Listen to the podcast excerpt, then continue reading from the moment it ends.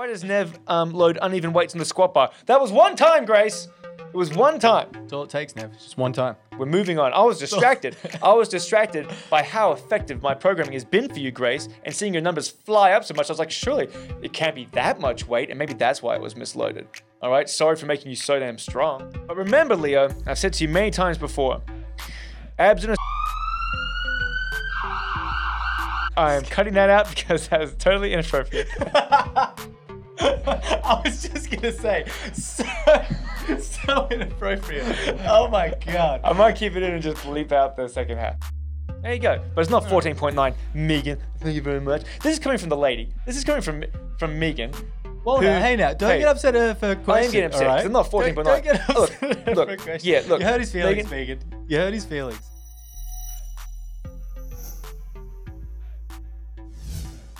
So much stuff to talk about. Are we on?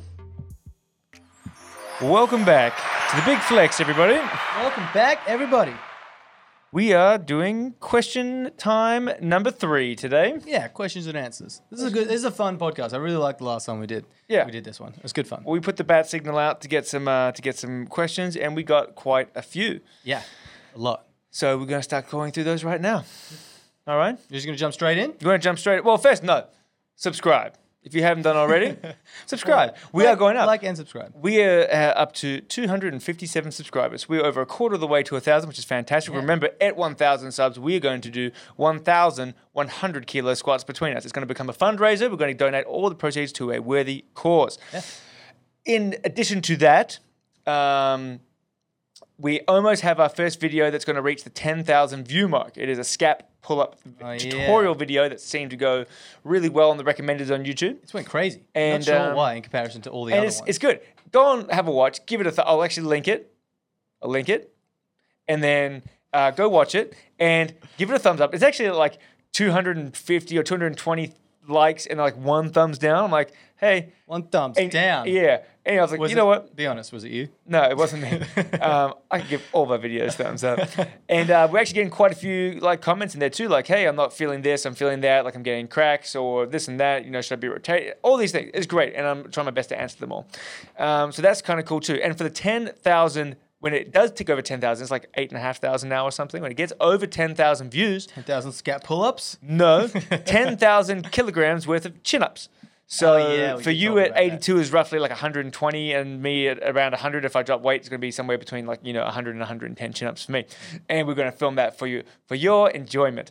Um, so that will be a fun little one for that. That will be. It'll be good fun. Mm-hmm. Yeah. Um, but yeah, so to questions. Question time number three. Jump straight in. So, Yeah. first question. First question came from Jess, and it was, um, "How come one week I feel really strong and I get good numbers, and then the next week like I don't feel strong? I feel like just weaker, and sometimes like my numbers go down a little bit." And there are a number of reasons for that.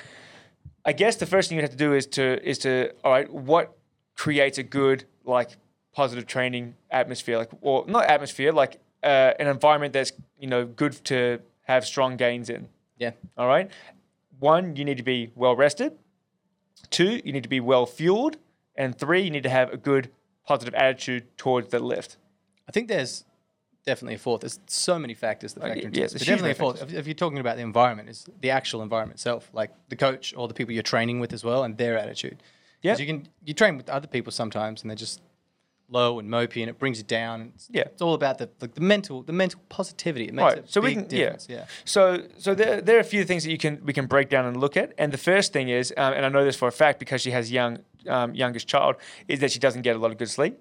And sleep is huge for recovery and for feeling fresh, right? Yeah. So first thing you should do, I'm going to get it in five hours. Get you eight hours, all right? I know it's easier said than done, but aim for eight. Um, and that's going to help a lot with feeling fresher when you get into the gym. Two, make sure you're eating all the right foods so that you're properly well fueled by the time you need to lift. All right? And then the other thing is, um, is you know coming to the gym with a positive. She's always positive in the, in the gym. I'm her coach. I'm positive. I like to think most of the time. So Yeah. I don't think that's the issue. I think that one thing that is um, is also an issue is uh, uh, fatigue. Right? So you got to look at fatigue management. And she's training for the GPC states right now, and we've had a few heavy weeks. And because she's actually going away for a week and a half, she's not had the regular deload weeks. She's about to take a 10 day deload week or just shy of two weeks of a deload. And then she's back for one week of training and then one more deload leading into the comp. So it's a little disjointed. So we pushed out our heavy work an extra week or two. So I don't know if she means specifically the last two weeks she's been feeling pretty rough because she's still getting all time PB on deadlift this morning, Yeah, it's a good all time lift too. PB on squat earlier in the week. It's her bench press last week got an all time PB. This week couldn't like get up there, right? So, um, so there is that cumulative fatigue factor, and she has pushed out a little bit uh, longer in this, you know, prep without getting the deload because she's getting a longer deload um, soon. So there are some reasons why you might feel weak, but you know, as long as you're getting the sleep, getting the good food in, coming in with a positive attitude, ready to like really attack your session, and um, and managing your fatigue, things should hopefully go in the right direction. Yeah, I think I think exactly the same thing. Everything you touched on then was pretty much spot on. You, you have to have your head in the game, essentially. When people say have your head in the game, you're going to be doing all the right stuff. I have a really good week and I eat really well. And I go out on the weekend, drink, eat some crap, and then I try and come in on Monday and get a good session out, and it's just going to be garbage because I've got a whole bunch of crap in my system. You know, I'm like mm-hmm. tired, I'm fatigued, didn't sleep as well, literally slower because of the alcohol. All, all of that stuff factors in as well. So it really just depends on, yeah, the, the positive attitude just goes, it extends on past what you're doing specifically in the gym, outside how you prepare for the gym. There's there's lots of different things that factor into that hour or two that you're actually at the gym. Yeah, absolutely. Um, and it's actually, we'll actually dive a little bit more into it, is that, you know, I was looking at fatigue because people talk about fatigue all the time, oh, I'm feeling tired and this and that. And there's a, there's a, a few different types of fatigue. So you have like social fatigue, physical fatigue, mental fatigue, pain fatigue. That's like, you know, if you're getting a tattoo, you might be good for like the first three hours, and after that, like you just can't do it anymore. Like you, you have a fatigue to pain as well. There's chronic illness fatigue. Um, what else we got up there? Uh, one, two, three. There's six, right? Chronic mental pain, physical, Emotional emotional, social, right? So, um, yeah, physical we sort of touched on. Physical fatigue is probably um, physical and mental. I would say would be the and, and emotional for some people, but physical and mental would be the two biggest ones in the gym that you would see. And um, and physical, we got a couple of different types, right? We got what we were talking about with you, Jess, where you get like um, uh, peripheral fatigue, where you know your body is just tired, like because you've been working for a long time hard. Um, and then there's also central nervous system fatigue, which is a little bit more serious, can take a little bit more time to recover from.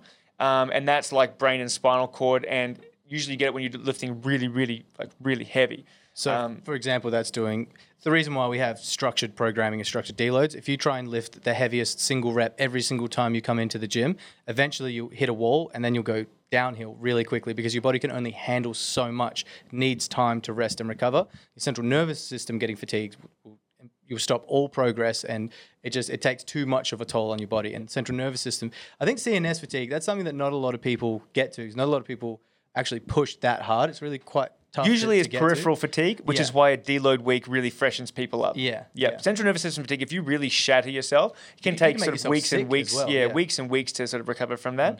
Um, but again, one of the best things for that is sleep. Yep. All right, you got to get the sleep, and also you decrease your intensity a lot, and you'd get a lot of sleep and to sort of recover from those um, from the CNS um, fatigue. Yeah. Yep.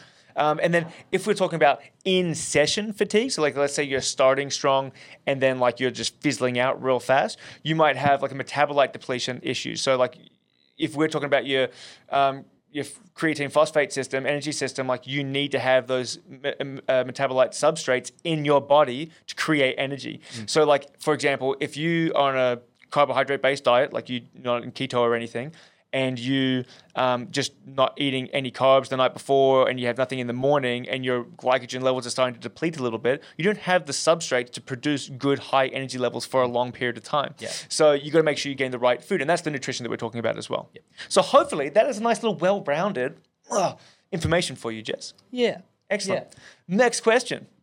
from kayla Mm. uh, when when can i stop lunging Never, never ever never, ever, ever. but but why Oh, but why, sir? but why can she never Oh, stop okay. lunging Um, because she's improving. And why stop it if she's improving? No. if it ain't broke don't fix yeah. it No, we are going to stop lunging soon, though, for, for real. she's been working really hard on lunges. And and the, the problem that we're actually having is because the bar sits on your shoulders for twice as long as a squat, right? If you've got to Yeah. go eight reps each leg as opposed to just eight squats, Yep. um, she's been getting like some upper trap issues where she's like really tight. And I think she's normally very tight in the traps. So we are going to um, look for some alternatives there. Basically, we were doing the lunges is because I wanted to get that unilateral leg work with you. The squats have been improving out of sight for both Kayla and Grace. We have a question from Grace a little bit later, but they've been improving out of sight from where they started, which is awesome to see. Um, but you know, just like everything, you want to make sure that everything's nice and even. And unilateral leg work, like step ups, like lunges, um, Bulgarian split squats, are all fantastic. You know, Helps you- supplementary exercises. Helps you work out all those little imbalances. Also helps with like proprioception. Like, got to get your balance right. Like Yeah. you can't, you know, squat heavy if you're falling over. And not that you, other people will fall over when they squat. Yeah, but but it helps. if you're doing lunge work, you know, that's going to help with your squat as well. Yeah. Um, but we are going to take um, some some alternative exercises soon. So so you're going to stop next week. We're going to change next week to different exercise. Cool. So I hope that helps, Kayla. Um, number three. Ah, Guy says, why is everyone doing sumo for states? Well, Well, not, not everyone is doing No, sumo for state. we have nine people lifting in states, and how many people are doing sumo? I am. One person, guy. One person. This is me. So you shut your mouth, guy. No, all right. It's one person. Um, I think everyone's talking about it now because it was such a it was such a dirty word to say sumo in this gym for It's- such a long time. it And was now- not a dirty word. It was a dirty word. Everyone loves to make fun of sumo and talk trash about it. And Now that I'm actually doing it, and a few other people, I'm because I'm doing it now. I'm running a lot of my clients through it as well, and Who convinced you to do it, by the way? uh, I believe that you did. Yeah, that's right. And I remember after one or two weeks, you're like, "This is stupid. I'm not doing this stupid Yeah, lift. it It's terrible." I was like, "Just stick with it. You'll be good at sumo." So, and now he's pulling all-time PBs. To answer Guy's question, one person. One person. States. Which brings us to the next question, which is my question: Why is my sumo stronger than my conventional deadlift? I'm not convinced that it is. But it literally is. No, your sumo deadlift now is Yeah. stronger than your conventional was back in November. Yeah. So you've not been pushing for heavy singles or heavy doubles or triples on conventional since then. You've even- switched over after your one month of volume straight into sumo for your whole strength um, phase. So I was, I was I'm still doing convinced. in my volume phase. I was still doing heavy triples every single week. Yes, triples. Yeah. Yeah, and on the triples that I did recently, they felt so much Keep easier. in mind, this is still three months ago. yeah, This is still three months ago. still three months so ago. what I'm but saying I feel is, like it feels easier to Yeah. pull tough reps. Right, because you're getting stronger, which happens when you strength train consistently with good structure, right? So, so what the I'm reason- saying is, is that Okay. one, I'm not con- entirely convinced that your sumo is stronger. Um, it's feeling good, which is great. It looks solid when you do it, um, but I would be really interested in after states um, to after, let's say, you take a, a, a week off. And then do just a couple weeks conventional and try to pull a really heavy conventional. I reckon it'll be pretty close. I it'll I'm- be pretty close. I'm, I feel like I'm a lot stronger on sumo because squats, for example, right? That's been a pretty standard, consistent thing through the entire block of programming that I've been doing. My squats are only up a little bit on what they were before, so I'm not going to be getting massive increases. Like I got a 215 squat for a single, I'm not going to be smashing a 250 squat anytime soon, right? I don't think I'm going to be pushing that for states, but the improvement on my squats is still solid, just not that big. The improvement on my deadlifts is way bigger in comparison. but you also had a much lower starting point for the sumos. So it feels astronomically bigger because you started pulling it like, you know, 100, 120. so when you're doing no, a 220 really. for reps, My squats and deadlifts were pretty much neck and neck for a really long time. And now, yes. Since I started doing sumo, they've jumped out in front quite a bit. Right, which is what you would tend to normally see. The other uh, thing is that they might be stronger. Um, Adrian doesn't have the longest of legs, I right? don't. Just facts here. Yep, I'm not yep. saying anything that's good or bad. It's just is what it is. That's what I wanted to touch on a little bit. Is that proportion Anthrop- wise? anthropometrically, like limb length, torso length, leg length, all that sort of stuff. How does that factor in? Yeah, it does factor in. So, one, you're pulling the sumo less distance than what you would pull a conventional. Yeah, All right. You're a wider stance. I don't know how much less. It was about 15, 20. So I, I tried to measure it. It was quite a bit. What the bar height? Where my hands were, I like sat up against the wall and then I conventional and like marked it out. And then I got into my sumo stance and marked it out roughly where it was. And it was like quite a bit less. Yeah. So you're pulling the bar less distance. Also, we know that Adrian does have a really good squat and is very sort of leg dominant. Really good squat. All right, is very leg dominant, and um, a sumo position you are more upright, and it is probably more leg drive initially than your. I mean, obviously there's a lot of leg drive in a conventional too, um, but I feel like there's a lot of more lower back requirement in a conventional deadlift. Um, there is still a huge amount of posterior chain, glutes, lower back required for a sumo, I feel like my quads are a lot more worked up. and so yeah, so they they um, you know might be giving them a little bit of an edge as well. Um, yeah, and we can get into like proportions and stuff. Like uh, basically, if you have a really long torso as well, Mm-hmm. like they're actually quite well suited to sumo because a really long torso, your sumo stance is more upright. Uh, not that you have a long torso, but if you do have a really long torso, try sumo because if you're really um, upright, or much more upright in a sumo position, uh, if you've got this long lever between your lower back and where the bar weight is coming through, as opposed to conventional, if you have to stick your hips back more to be able to get down to the bar, you've got a much longer lever arm, so there's a lot more weight coming through your lower back. So you might actually prefer to try sumo if you've got a long torso. But yeah, I mean, like shorter legs, you're pulling it less far. Um, yeah, it would be interesting to see. But I would like you to, to try maybe to do a 1RM conventional a couple weeks after states and just see how, how you can pull. Yeah. Because I reckon it'll be pretty heavy stuff. That'd be fun. I'd like to do that as well. Yeah. Just test it out once and for all. Um, Phil asks, uh, what are your expansion plans? And I can tell you why he asked this, is because he doesn't want to drive to Joondalup. He would prefer me to open a gym in Osborne Park just like five minutes away from him as opposed to 20 minutes away from him on the So on I guess morning. when are we expanding to Osborne Park? We are not anytime soon. Um, sorry to break your heart, Phil, uh, because we're not at capacity here yet. So basically, uh, my goal before thinking about opening a second gym location would be to really optimize this place. And this building here, I think, would be really perfect with the equivalent of three full-time trainers. So I myself am already maxed out. Adrian's well on his way, 80, 85% capacity. So we're, we're closing in there. Uh, we'll be looking for a third trainer soon. But basically, we're going to be looking for two part-time trainers. And that way, with two part-time trainers, they can um, they can you know cover shifts for Adrian and myself or each other, and it's the equivalent of three full-time people in here. And with the extra clients that they would have and the extra members that would be there as a result of that, I think this gym would be at capacity. And once that gym, this gym is you know, up at 100%, that's when I would be looking at expanding because what do you do from here? It would either be a bigger premises or a second location. Um, but you've got to keep in mind, Phil, is that even if I was to open up a second location, I wouldn't be there. I'd be here, and Adrian would be here, and we make this gym, big dog. All right. So just keep coming to Joondalup. You know you love it. Okay. I mean, you got to go. You got to do what you got to do for greatness, Phil. It's not easy. And if it's an extra ten minutes down the freeway, it's worth it, Phil. Anything worth doing is worth fighting for, Phil. That's right, Phil. Don't let your right. dreams be dreams. That's it. Other very standard inspirational quotes. All right, Insert next here. question. Next question.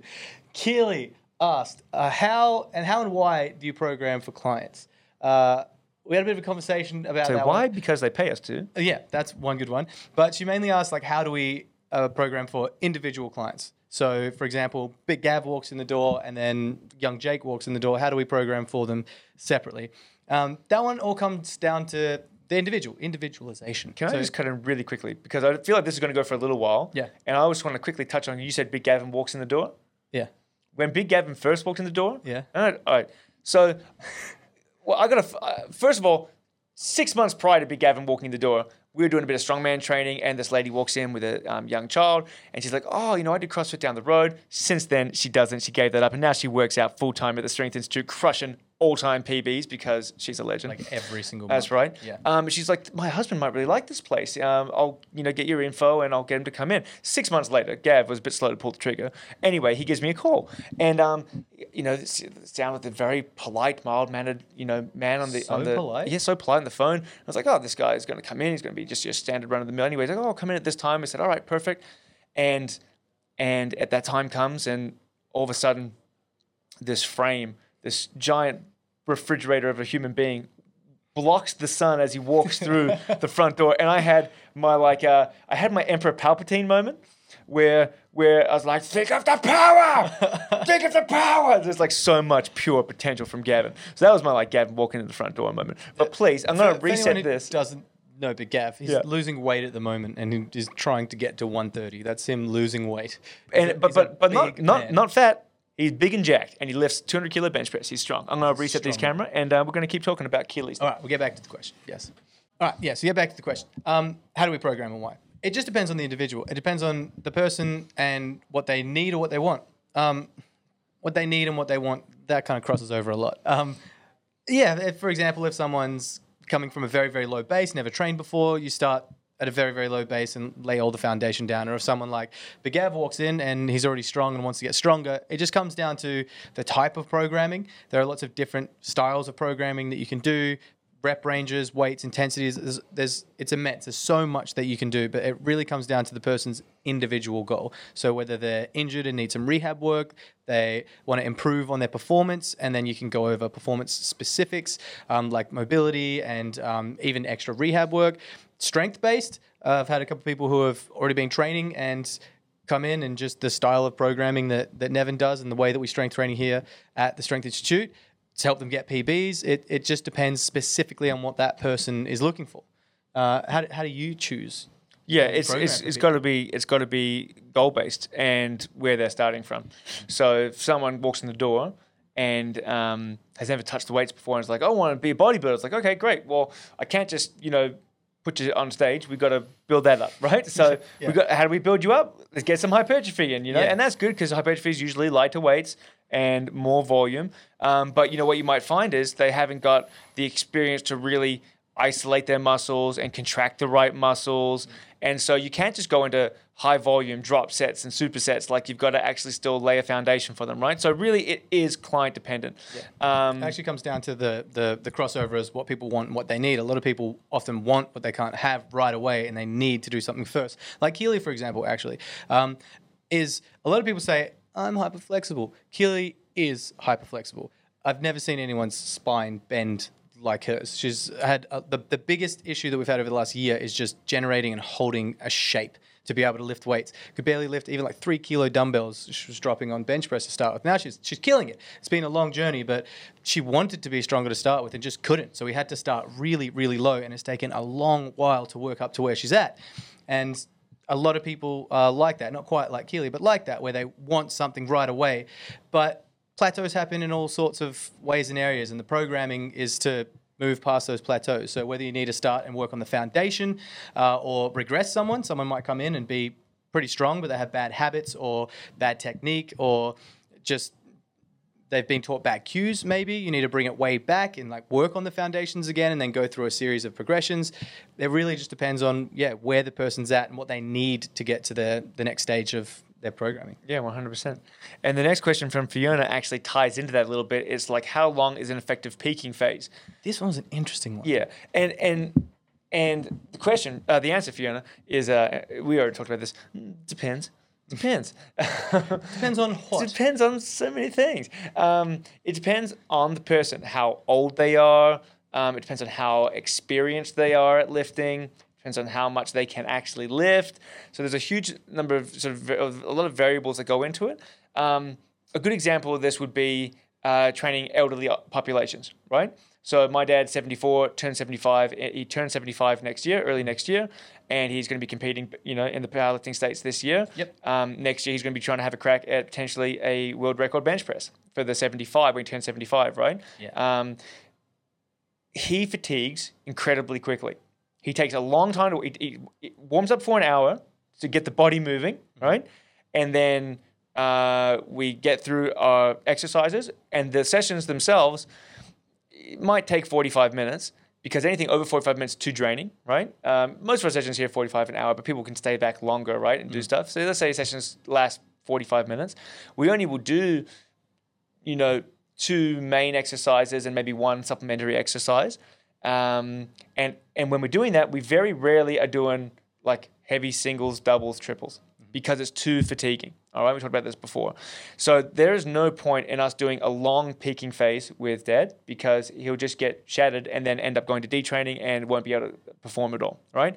So for someone like that, and you see it a lot in like older populations, and people in their 60s, 70s plus, they get fatigued quickly. Um, so you need to do a lot more sort of general strength training, a bit of hypertrophy work in there where it's a bit lighter. Um, again, general strength and then you have a short strength specific and a short peaking phase, um, and that'll get them up. So for dad, we're probably only going to do um, you know a little three week peak where we're handling like the really heavy singles, um, like th- triples, doubles, and singles, uh, because anything more than that or any like and then you'd have a deload and then compete. But we're not going to even do like two months of that or three months of that because it's just too much. Um, you might find someone um, who is a lot, you know, let's say mid 20s or 30s, they can lift a lot of weight. They have a really high capacity for workload. And yeah, you can um, really get a lot out of them, like doing heavy triples and doubles and singles and overloads for four weeks or five weeks, and then when you deload them, they're just monsters, fresh monsters, right? I've never So- done uh, like a peaking phase of strength block like we did for the squat challenge. I've Yes. never trained quite like that before. Yeah. And I got so much out of it. Like I said, I said before, like I was talking trash when I thought I could get to 200, and then I got 215, which was huge. So Mm-hmm. Right. I, I felt like as we got and that pushed out- in the reps, like I got more and more and more out of it. And that pushed out to six weeks, but it wasn't like a true peaking phase. And that's the thing as well. When you're talking about programming, all right, well, Fiona, you got general strength, um, which is like your what we would call like when we're doing you know five sets of five and stuff like that. Um, and then you have like strength specific. But in your general phase, you're getting lots of other exercises. So we're doing bench press, we're doing incline dumbbell bench, we're doing All the accessories. all the accessories and this and that. Then we have strength specific as we get a little closer to the comp. We might have two barbell versions or three barbell versions of bench press. We have a bench press and a spotted bench um, or a block bench or whatever it might be. And we might only have one dumbbell exercise, right? And we get to peaking, we want to be as specific as possible. So it is like just bench, you know, you know, lots of sets or um, really high intensity for low reps leading into that competition phase. So generally, and again, this is just it's going to be different for everyone, but anywhere between three and six weeks would be your strength specific slash peaking. so then, what would you say if she says what is an effective, like how long is an effective peaking block? I would say an effective would you say peaking block. the- shortest, Well, absolute shortest, absolute longest. I won't. I, I won't say that. What I will say is um, an effective peaking block is one that is long enough that you are your central nervous system is prepared to handle heavy weights, Yep. and it's not lo- too long that you start to fatigue and go into detraining. Mm-hmm. It's got, and that's all you can say because I can't say one week, two weeks, three weeks. It's different for everyone. And the only way but that you they're, can- they're, they're your things. Like you have to be able to perform at the end of your peaking block. Otherwise, you've gone too far, Yep. or you haven't done enough. So they're the only two criteria to work within. Yeah, yeah, I would totally agree. Cool. 100%. Perfect. Um, freaking Megan. Okay. This is a fun one. So Megan says, "How safe is a 14.9 kilogram cut in five weeks?" Now, this is a very interesting question, Nevin. Not that interesting. Why would Megan ask such a question, Nevin? I don't know because she likes to stir the old pot, Adrian. So, the reason why Megan asked this question is because Nevin is thick and decided that he didn't want to be too thick uh, and that he's going to lose weight for the GPC state powerlifting competition. Didn't like the numbers the people in the hundreds were pulling, so he's going down to Wasn't that? The 90s. It wasn't hold on, hold, just, just, just uh, right. And so he's doing a, a, a healthier, a safer cut. Uh, keep in mind that when we did the squat challenge, he lost 10 kilos in It was 9.8 kilos in 32 hours. in 32 hours, which is insane and arguably and I would not recommend it. not healthy at all. And now he's doing a safer cut and only losing 14.9 kilos in five It's weeks. not 14.9. This is all right. Let me clear up some misconceptions here, guys. First thing, I'm not running from the 100 kilo weight class. What was happening is I hadn't else is just decided. too strong. I hadn't It's too decided strong. whether I was doing 90 or 100. So I registered at 100. Uh, and I was going to see what my body weight was doing as I was floating around the 100 kilo mark at the time. All right. Um, strength was going up. It was great. My training was really focused, but I was eating junk. And I was like, you know, I just, I'm not driven to like eat well. So I know I can just stay at around this 100 mark. So I'm like, all right, I'm going to force myself to be better. I'm going to go down to the 90 kilo weight class. All right. So that's why I did it. Here's the question I wanna know. Also, How no, much Let were me, you? hey, let me finish my story. Okay. All right. All right. The other thing uh, that was into, taken into consideration was the um is I've mentioned this before on podcasts is that I'm a competitive person and I want to go out there and compete and do well. And to to be totally honest, in the 100 kilo weight class, I was looking at the numbers, I'd be right in the middle. And it was huge. It's like to over 20 people in the 100 kilo. It's the biggest one on the day. And I'd be in the middle. There's nothing wrong with being in the middle or being last or whatever, as long as you're working hard and you're getting good numbers, right? There's nothing wrong with that. But me going into the 100 kilo weight class, chunky, is like I'm doing myself a disservice because I know I can be a lean one, a, a lean 90. If I want to be a lean 100, that's fine, but I'm not going to be able to get there by the time states comes around. So I was like, all right, I'd rather lose a bit of fat, be a lean 90, and do my best there. Also, in the 90 kilo weight class, I've got a much better chance of finishing top three, top four, top five. Right? Is there's I feel um, I would be more competitive there, and I'm not doing myself a, a, in like disservice by being just carrying extra eight kilos of fat. So, um, so yeah, that's why I decided to go down to 90. And it was not, it was not a 14.9 kilo weight How cut. How much was it? So how much are you actually losing and in how many weeks? I started my weight cut Be honest now. five weeks out. Yeah. Okay. and it was not 14.9 kilos. All right, but how much was it? Come on, be honest. it's not that much. how much was it? It's not that much. Are we gonna play this? Okay, was it ten kilos? No. Was it eleven kilos? No, you're going the wrong direction. Was it twelve kilos? You're in the wrong direction. How many kilos was it then? I, let me just say this. Just answer the question. I will say this. How It many- was not 14.9 kilos. All right, nine kilos. Anyhow, I'm doing it a much better way. Why are you so I'm, I'm gonna apprehensive I'm gonna tell you this: is that is that my body weight will be within three or four kilos of 90 uh, in the last week. Okay, Uh, that's a very small water cut then Cool. to, to do. Interesting. It's so a how much, much safer way. are you losing in the five weeks? No, it was about 10 kilos. I'm only Okay. weighing about 100, and these guys are like, you're looking thick, you're like 105. All right. Like, I'm not 105, I'm 100. So we- but, but I'm less than that now. I did my first week of carnivore, Yeah. right? So I was like, all right, how am I going to lose weight five weeks, right? Um, I've increased my activity a little bit. So I'm making sure I get 12,000 steps a day, every day. Mm-hmm. Didn't happen last night, went out for Easter dinner, ate a heap of food. Yeah. But apart from that setback, 12K steps every day, all Yep. right? So my activity levels are up. Do all your gym sessions. I'm doing that anyway, right? So I'm doing my gym. I'm doing my activity levels are increased. I am watching my food, so I am at a deficit, right? I'm not at a gigantor deficit. Um, compared to what I would normally eat, it is increased because of the extra activity, Yep. right? But I'm not starving myself. Like I'm not like you know on ration size foods. improvements for Yeah. I'm Yeah. still getting a good amount of food in. It is just uh, a deficit because I'm doing extra activity, right? Also, what is another good way to drop weight? If you go on a ketogenic diet, like a carnivore diet, where you're eating just meats and fats, you will drop and deplete all of your muscle glycogen and all the water weight that is retained by that muscle glycogen, which it can be several kilos. Now, this is not fat mass. I'm not claiming that I'm going to drop several kilos of fat mass, but this is one week of carnivore in. Um, I'm going to be weighing in on Monday, and I actually think I'm going to be down probably about three, three and a half kilos in just one week, just from the carbohydrates and water retention, and maybe a couple hundred grams of fat burn. Right, so um, I'm well on the way, feeling confident, feeling comfortable, So- comfortable in my body. I think that's the answer there. Is it safe to cut a lot of weight? So let's say 10 to 15 kilos. Uh, is it safe to cut that much in five weeks? If you're doing it properly, if you're still eating well, like it's performance based. It's not starving. It's not not eating and doing a buttload of exercise and losing. You can lose weight, a lot of weight, and quickly. It would be unsafe and unhealthy. But you can also you can also do Yeah. it safely. But let's just let's plan just it say out this, well yeah, and and fourteen point nine in five weeks, yeah, that's five. Uh, Three kilos a week, right? Basically, which is a lot. So I would not recommend doing doing that. That's not what I'm planning on doing. Really, it was a 10 kilo cut in five weeks. So we're looking at With two kilos water a kilo week cut that with a water on, cut at the bottom of that. And again, it's not a giant water weight cut either.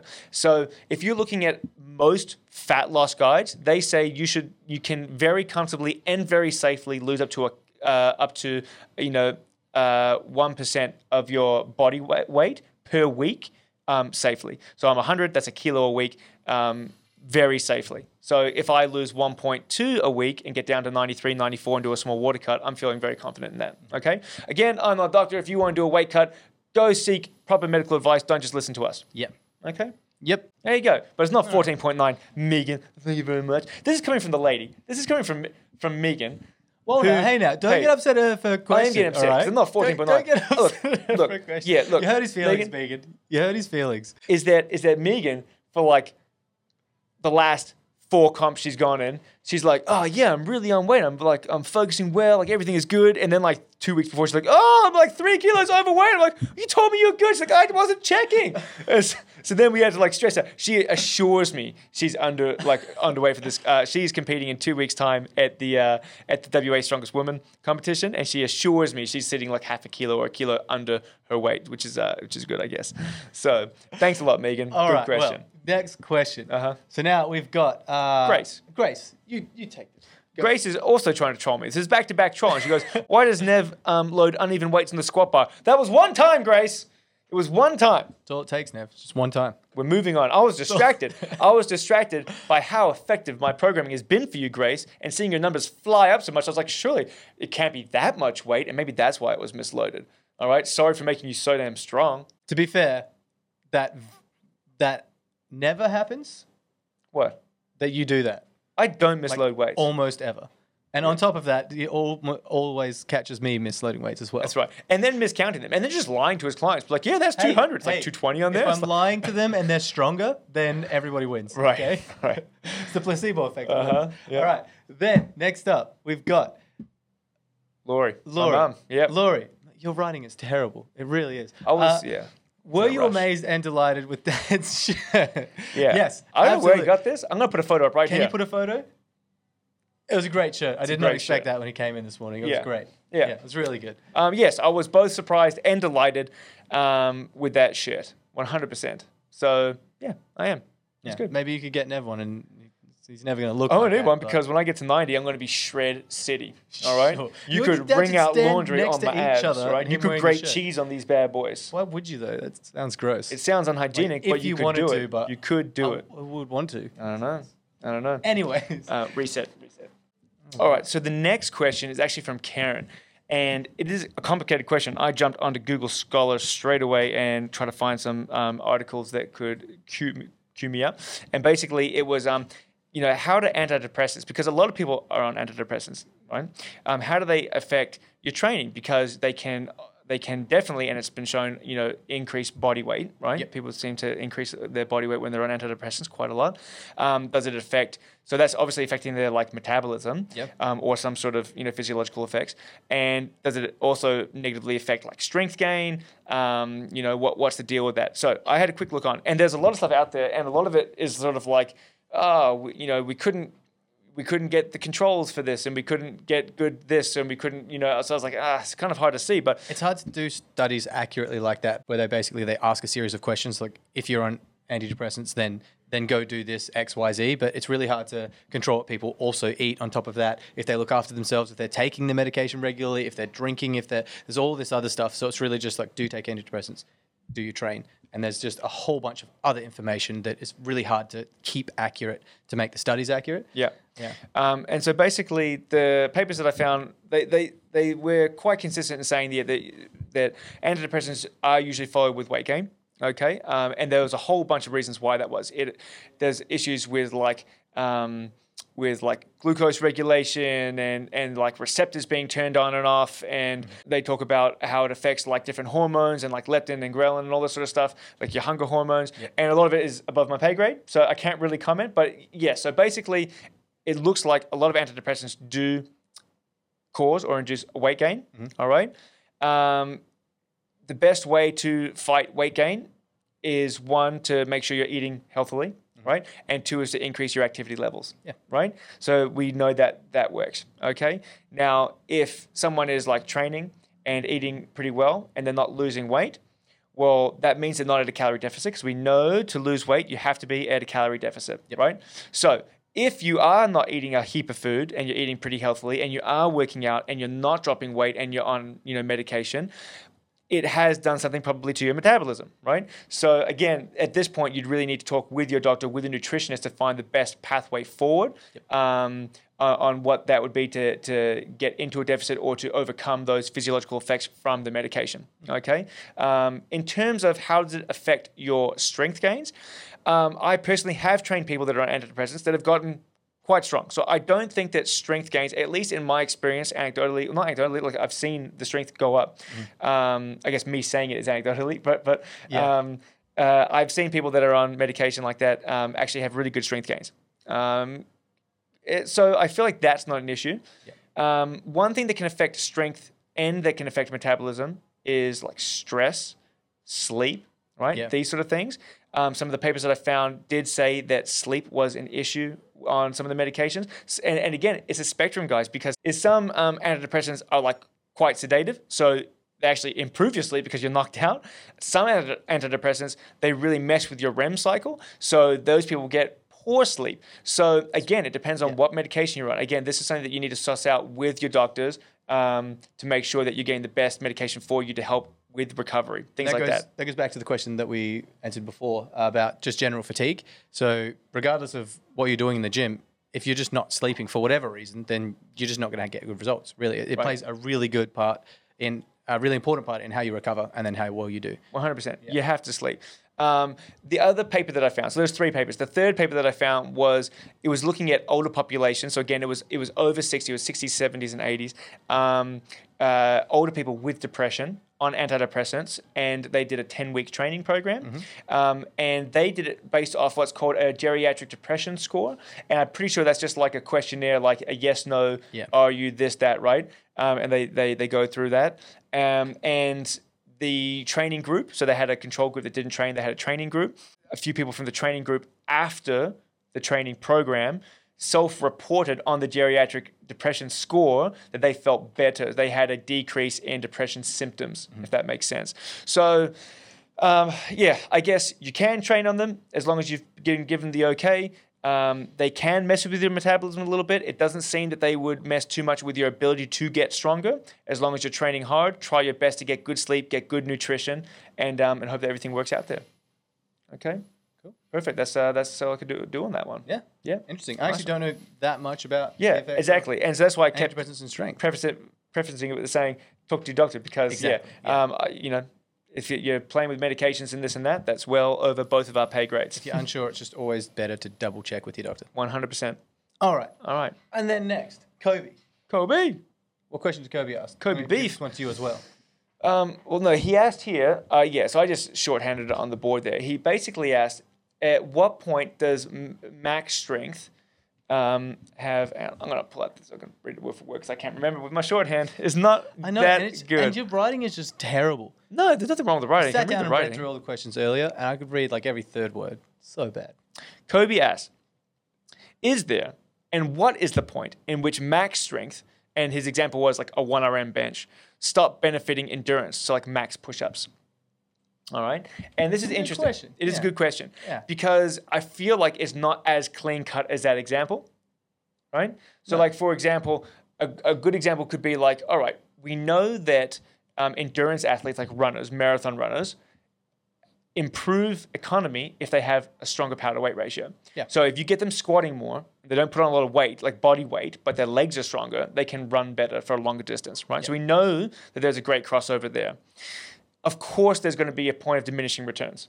Like if a marathon runner is squatting a one times body weight, and he then goes to a 1.5 times body weight, he's not going to improve his, his endurance run by 50%. Do you know what I mean? Yeah. He's not going to run the marathon in half the time, right? So there, there's a diminishing ret- returns, but there is benefit to it, right? Diminishing returns, and then you would get to a point where a marathon runner squatting three times body weight, central nervous system would be zapped. There's no point in pushing it. it hard. Then the run would actually be worse. Co- correct. You get to the point where you'd have to focus so much on getting stronger to actually get, you know, up to a two times, two and a half times, three times body weight squat, from the other and it would take away from the running training, right? Um, if you're using a bench press into a max push-ups competition, again, it's hard because a max push-ups really not endurance. It's you, you're it's anaerobic because what's going to happen is you're gonna you're gonna burn out of like your yeah phosphate How- creatine system and How long do you think that you could do push-ups for in a row? If you just started now, how many reps do you think you could get? That's 30 seconds, maybe a minute worth of push-ups. You wouldn't really be there for that long. Right. That's all anaerobic. Yeah. Yeah. So, I mean, there's obviously a small aerobic um, component because you'd be breathing heavily by the end, but, you know, again, you'd be using a lot of your anaerobic system. So, um, first of all, Kobe, sort out your sort out your examples, all right? No, um, but I think if you wanted to use that example, um, it would come down to work capacity, right? So if you had a massive 1RM, like let's say your Let's body weight, let's say you're 100 kilos and you could bench 200 kilos Okay. it would be hugely beneficial to do max push-ups because you're talking about a short period of time so let's say 30 seconds to a minute right Mm-hmm. where you are just blitzing out and you're not even using the whole body weight when you do a push-up right? So if you're then versing someone that is 100 kilos that can only bench press 100 kilos right? The one to one as opposed to a two to one that person would get destroyed by the person that's benching more um, As, 200 as always, two people with the same skill level, the stronger person will just win. usually always wins. Yeah. yeah.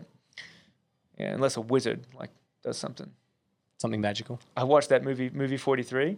Oh, yeah. It's like, you saw, bought beans from a homeless man. He was a wizard, was a Neil. wizard. He was a wizard. Some people are just gifted. Yeah. Um, Yeah, but let's not talk about those. Yeah. So I would say I would say it's kind of hard to say because it's going to be on a on a it's going to be on a curving scale. Yeah. Um, Kobe is that yes, one RM strength is fantastic. It's really important for endurance. I think it depends Um, on but the- what type of endurance. It depends on what the event doing. is. Yeah. It also there will be diminishing effects after a while, diminishing returns after a while, and if you go too far, there will even be detrimental effects. Right. So that's the best we can answer that one, Kobe. Yeah. Perfect. That's a cool question, though. I like it. and I hate to say it, strength is absolute. Strength if you're stronger, absolute. you're usually just better off. Ah. oh, that's good. All right.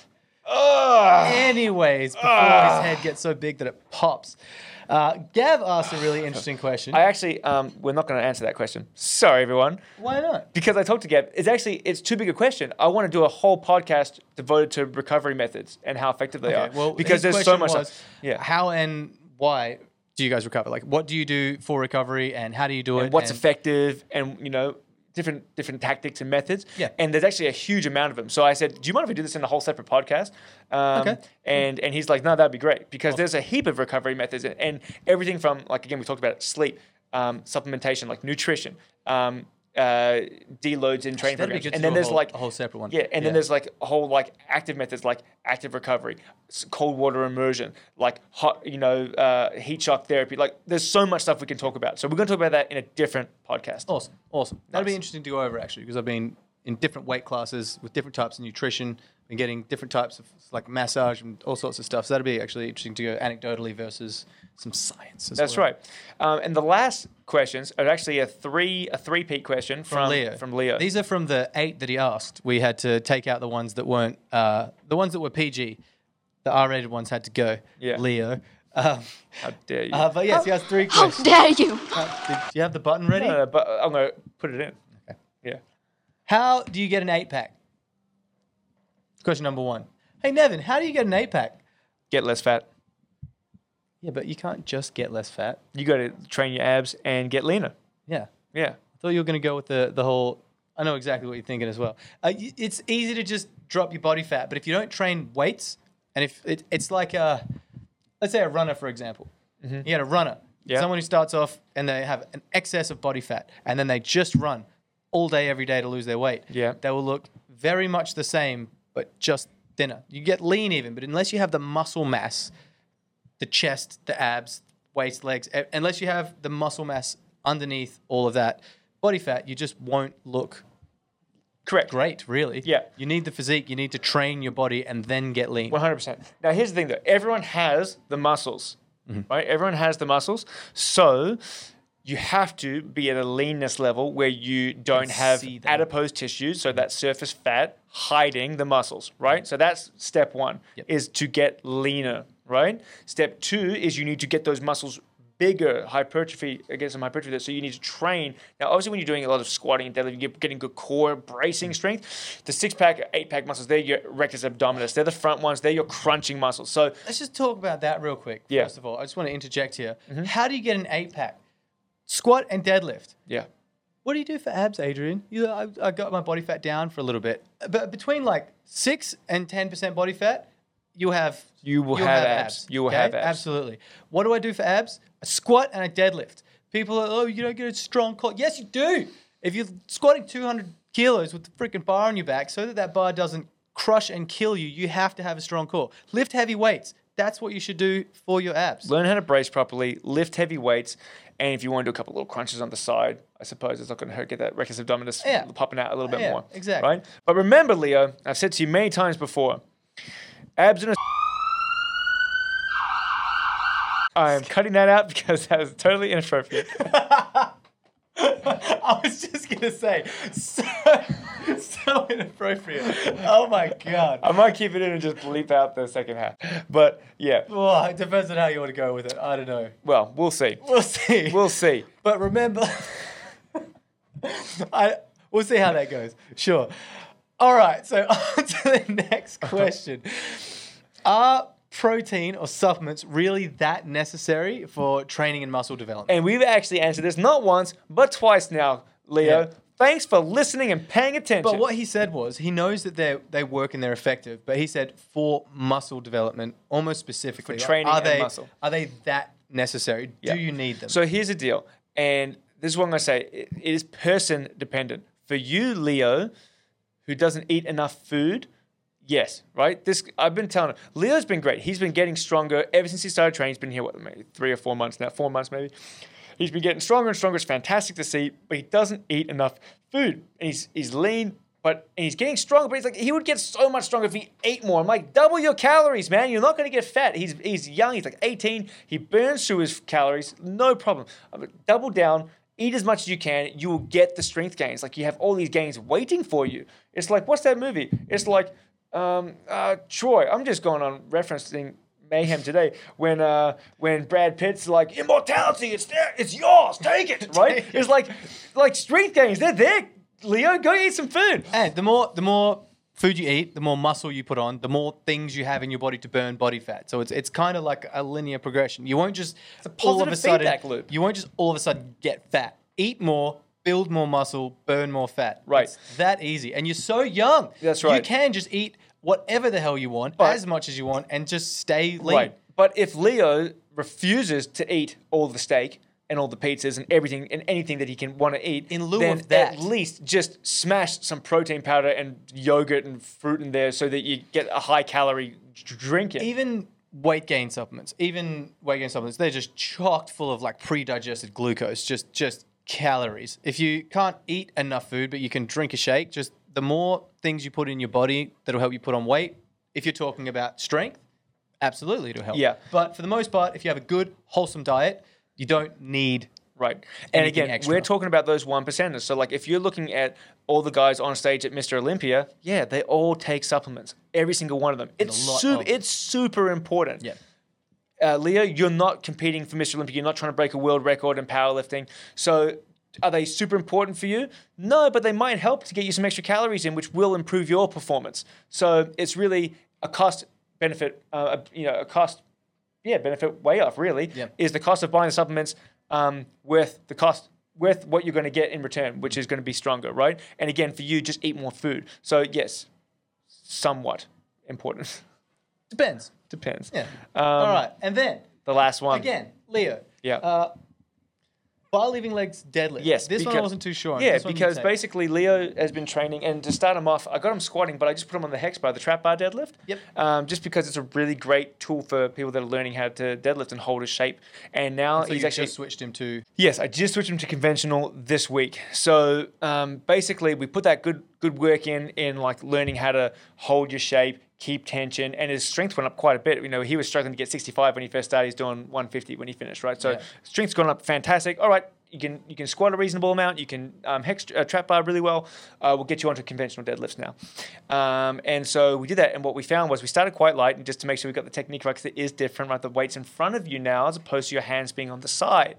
So um, what tends to happen is if you can't hold your shape and can't engage certain muscles, which we're going to talk about in a second, is that that bar drifts away from you. And as we all know, people that have deadlifted, when that bar drifts away from you, it gets exponentially harder to finish that lift. It's biomechanics and Yeah. lever systems. Every the, the path of least resistance is straight up and down. If you let the bar drift away from you, every centimeter that bar drifts away, it gets heavier. Right.